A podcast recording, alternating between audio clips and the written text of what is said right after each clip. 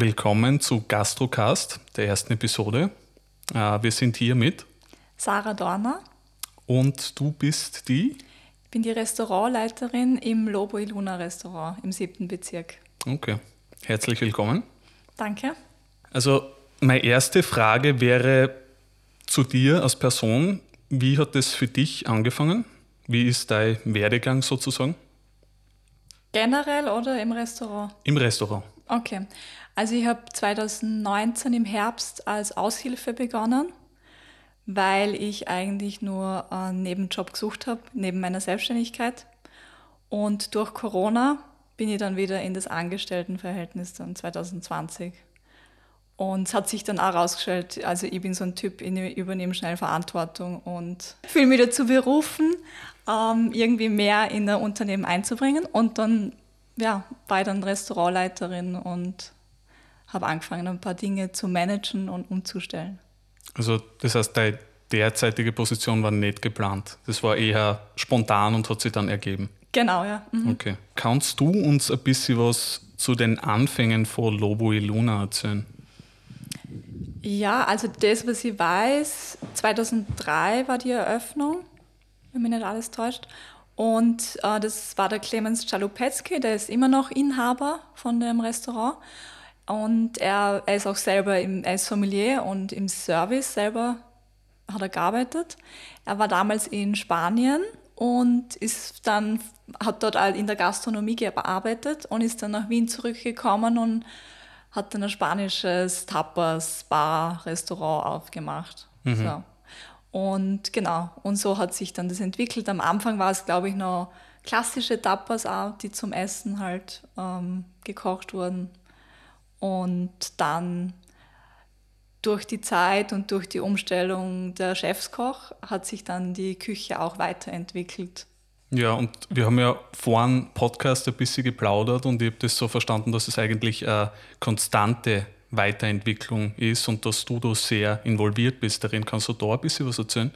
Genau, ja. Ich, also wir schreiben die Karte natürlich selber. Als Restaurantleiterin ähm, mache ich die Getränkeauswahl auch und die Weinauswahl. Das mache ich mit meinem Kollegen, mit Michael Hutterer. Er ist selber Koch. Und der Felix Becker und der Michael Hutterer, die kreieren eben die Speisen und überlegen sich einmal was Neues. Und die Karte schreibe ich dann und ich mache das auch selber. Also ich mache das selber, ich design, wir haben es selber designt und ich habe es dann auf InDesign, das äh, kennen Grafiker oder Hobbygrafiker, kennen das Programm ich bin Anfängermodus, aber das, ja, wir nehmen eigentlich viel selber in die Hand, zeigt das, wollte ich damit sagen eigentlich. Das heißt, du hast da eigentlich überhaupt keine Ausbildung oder irgendwas, du hast einfach Interesse dafür und hast gesagt, ich würde es probieren und dann hast Sachen kreiert. Genau, ja. Also ich, eigentlich habe ich vor keinen neuen Sachen Scheu. Es gibt nur Sachen, die ich halt noch nicht weiß, wie sie gehen und dann halt einmal ausprobiere. Ja. Aber das hat dich anscheinend sehr weit gebracht, der Zugang, oder? Ja, generell bringt es sehr weit, ja. mhm. wenn man unverfroren in manche Sachen hineingeht. Und als Restaurantleiterin ist von Vorteil oder generell in der Gastro, weil es ein sehr vielseitiger Beruf ist, man muss vieles machen. Also ich, ich tue auch putzen, ich bin mir auch nicht zu schade dafür. Ich schreibe eine Karte, ich coach meine Servicekräfte im Bereich Kommunikation, also meine Aushilfskellner, weil es für mich wichtig ist, dass sie dass die Freundlichkeit und die Menschlichkeit am Gast ist für mich im Service das höchste Gut. Neben natürlich neben dem kulinarischen Erlebnis in, am Gastbetrieb. Aber ich als Serviceleiterin, für mich ist das wichtig. Und so, wenn man sich halt vor, wenn man vielseitig ist oder sich vor neuen Dingen nicht scheut, dann kann das nur profitabel für in der Gastronomie sein, weil man muss viele verschiedene Sachen machen. Und sonst muss man jemanden zahlen, der das macht. Ja. Das ist eigentlich eher ein guter Übergang für meine nächste Frage, weil ich wollte die fragen ähm, zur Unternehmensphilosophie. Wie, wie sieht die aus? Was wollt ihr den Gästen vermitteln? Mhm. Also das, das eine große Thema ist natürlich Kulinarik, darum kommen die Gäste auch weil sie wollen dieses kulinarische Erlebnis, die, die Speisenkreationen, die der Felix und der Michi machen. Und aus meiner Sicht kochen sie sehr gut. Also abgesehen davon, dass ich dann dort arbeite, finde ich es eine der besten Küchen in Wien. Ich esse es auch gern. und dann gibt es natürlich die Weine dazu und die Cocktails oder die verschiedenen Sachen, die der Michi auch kreiert im, in der Bar. Und für mich persönlich, mein Aufgabenbereich ist äh, eben der Service, was ich schon angesprochen habe und die Menschlichkeit. Also mein Ziel ist es, dass wenn die Menschen kommen, und so auch unser Ziel von allen, also von den Aushilfen, das erwarte ich auch von jeder Aushilfe, dass sich die Gäste zu Hause fühlen bei uns. Also ob sie heimkommen und wir haben, wir sind ein Kretzel-Lokal, das heißt wir, wir bestehen aus Stammgästen, aus sehr vielen Stammgästen. Wir sind per Du mit denen, wir trinken auch was mit denen, weil es gehört bei uns zum Feeling, zum Gastronomieerlebnis dazu. Mhm.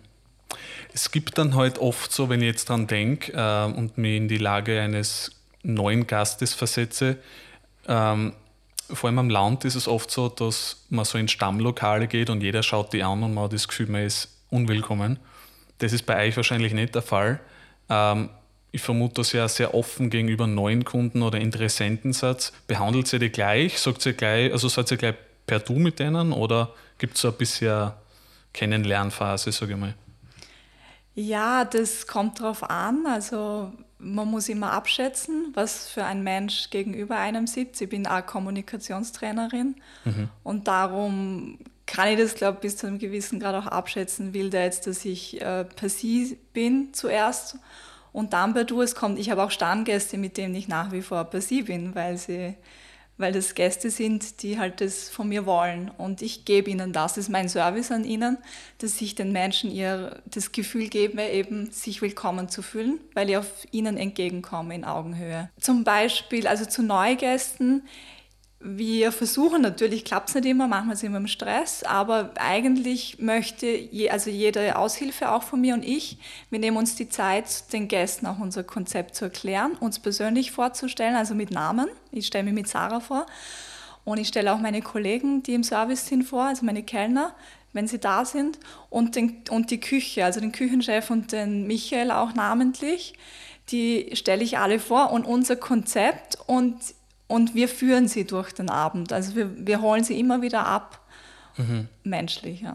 Das erinnert mich sowieso ein bisschen ans Mediterrane, an den Zugang, weil ich bin ja halb Spanier und ich kenne die Kultur ein bisschen und das, was halt anders ist dort, ist, dass man viel Zeit mitbringt bei etwas und dass miteinander Essen sehr geschätzt wird und stressfrei und dass es gibt halt auch Menschen, die sagen, es ist mir egal, das Ambiente oder was auch immer, mir geht es ums Essen und ich will schnell essen und dann wieder raus.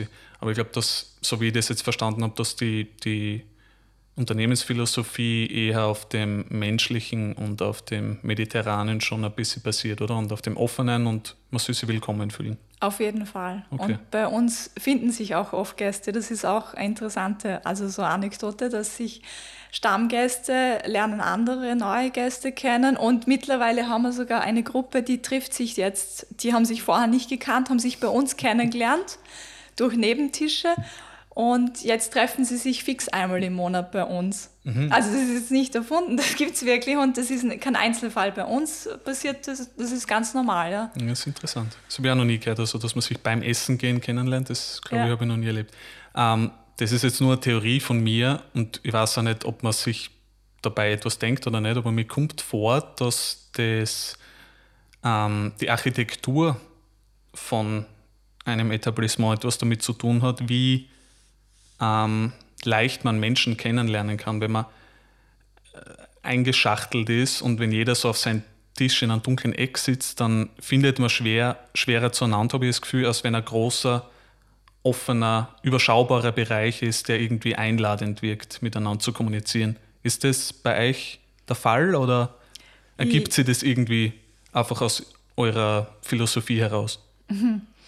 Ja, natürlich, wir stellen oft auch äh, Gäste anderen Gästen vor. Ja.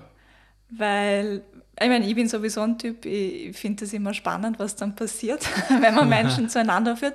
Aber natürlich, wir haben äh, unser vordere Bereich, also unser Restaurant teilt sich in zwei Bereiche. Wir haben einen hinteren Bereich, der vom vorderen also wirklich auch getrennt ist irgendwie. Man kann, natürlich, man kann nach hinten gehen. Und äh, das sind niedrige Tische, also wie in einem Restaurant, normale Tische. Und vorne im vorderen Bereich ist ein, ein Barbereich mit Hochtischen. Und die das ist ein sehr beliebter Bereich und unsere Stammgäste wollen eigentlich nur dort sitzen. Und das hat natürlich diesen, dieses Feeling, äh, dass man irgendwie nicht alleine da ist, sondern dass man gemeinsam da jetzt den Abend verbringt. Das heißt, direkt an der Bar, das sind die beliebtesten Plätze? Na, nicht Oder nur direkt, in, im Barbereich, also bei den Hochtischen auch. Okay. Also, genau. Ja, das ist irgendwie das Herz vom vom Restaurant, kann man das so bezeichnen? Ja, genau. Also das macht eigentlich das äh, Feeling auch. Es ist nämlich nicht so streng wie jetzt eine klassische Gastronomie, wo, äh, wo man eben so streng mit weißen Tischdecken sitzt und alles so penibel abläuft, sondern das ist halt sehr locker und das ist auch das, was wir wollen. Wir wollen ein bisschen die Barriere zwischen Kellner und Gast auch aufheben. Mhm es soll nicht, wir, wir sind auch zum Beispiel, wir sind ja zum kulinarischen nochmal, das wollte ich sagen, wir sind ein Tapas-Lokal, ein spanisches, aber wir sind jetzt auch nicht streng auf diese Länderküche äh, nachkochen fixiert, sondern äh, wir interpretieren das und der Michi und der Felix ähm, stellen zwar immer einen Spanien-Bezug her, auch durch die Zutaten. Wir haben ähm, Bio-Schwein vom Don Fredo, aus Spanien importiert, also auf das wird Wert gelegt auch, aber es wird immer interpretiert in, im internationalen Kontext. Mhm. Okay. Jetzt habe ich eine ganz konkrete Frage, die jetzt eigentlich eh schon beantwortet wurde, aber könntest du in einen Satz zusammenfassen, was macht euch einzigartig? Dass wir uns auf den Gast, der zu uns einstellen und versuchen halt die menschliche Ebene mit ihm zu finden. Ja. Mhm. Jetzt generell zur Gastronomie und ähm, dieser Szene. Ich habe immer wieder gehört, dass es eine extrem kompetitive Szene ist. Wie kann man sie da behaupten? Wie kann man sie da durchsetzen? Weil es gibt ja oft neue Restaurants, die dann gleich wieder eingehen. Äh, ich habe sogar selber in meiner Familie schon den Fall gehabt, dass jemand ein Café aufmacht oder ein Restaurant aufmacht und dass das einfach nicht zu schaffen ist, weil es so viel Konkurrenz gibt. Wie, wie kann man da über Wasser bleiben? Hm. Ähm, ich würde mal sagen, man muss mal irgend, man muss irgendwie herausstechen aus dem. Das ist immer so, ein USP oder eben auch im normalen Unternehmertum, jetzt nicht unbedingt als Gastronom.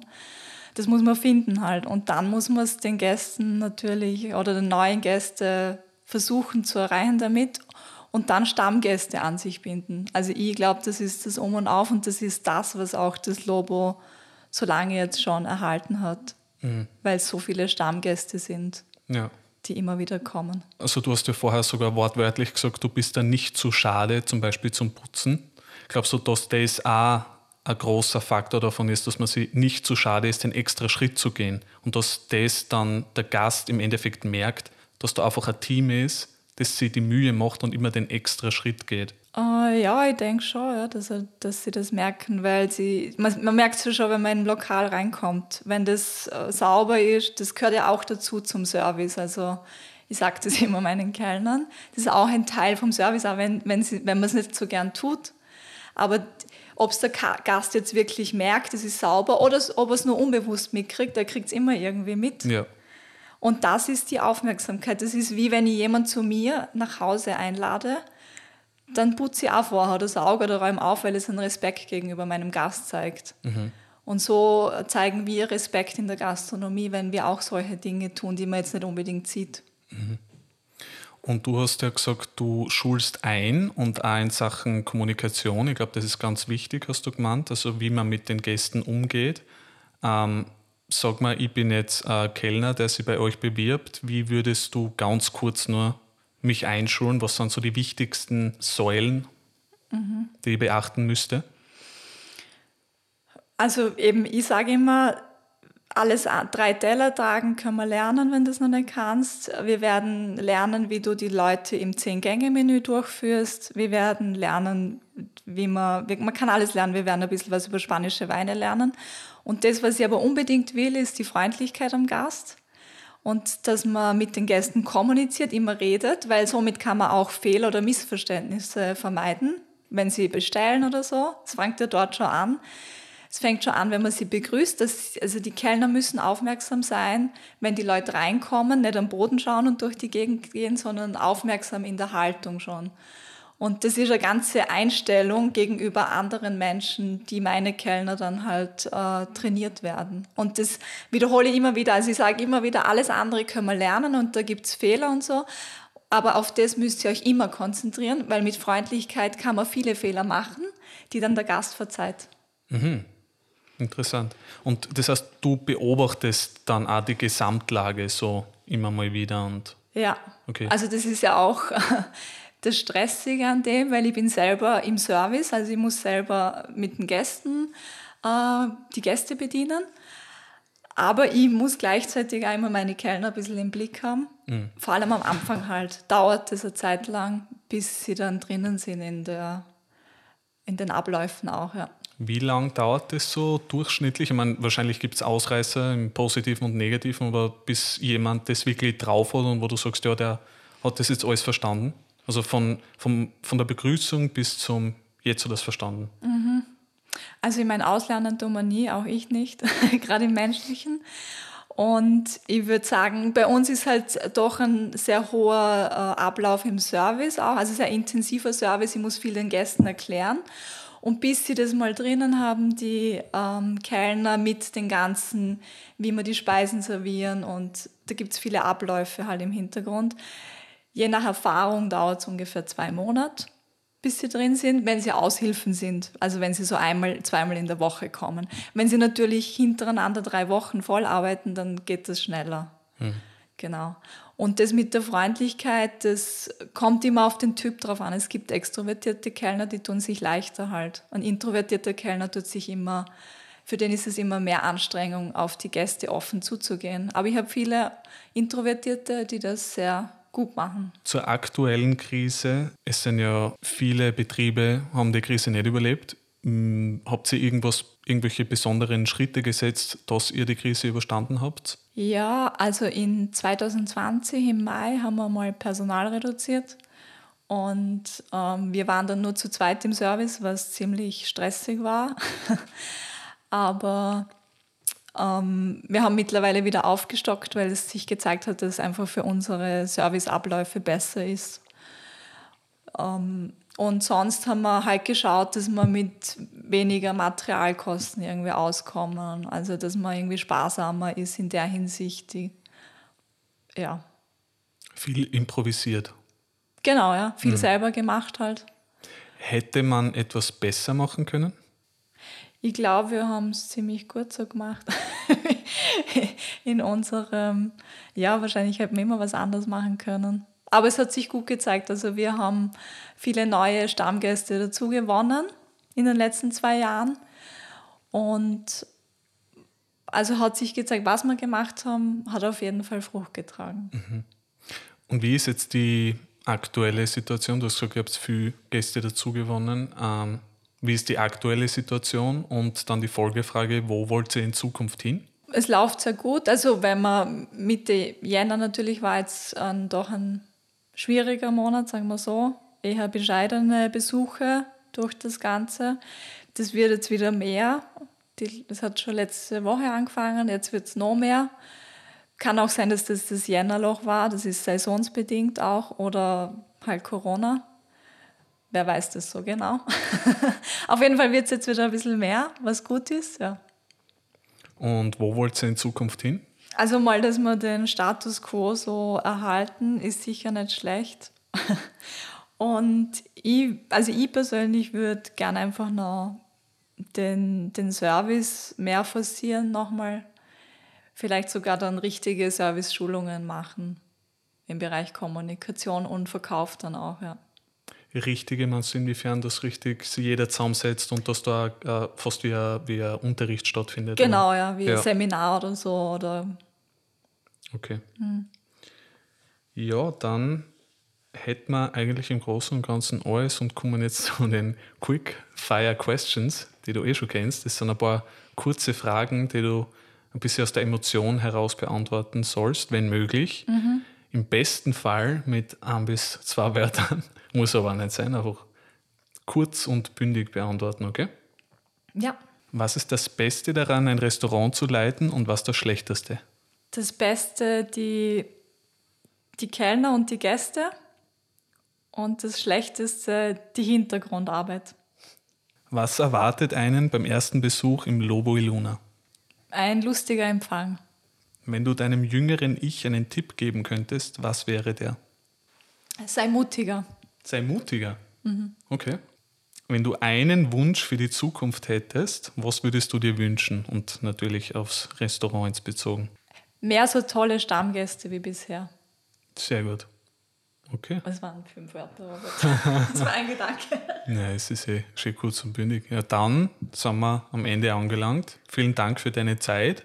Und hast du noch irgendwelche abschließenden Worte für neue Gäste, potenzielle oder schon Stammgäste, die das zum ersten Mal hören? Hasta luego. Sehr gut.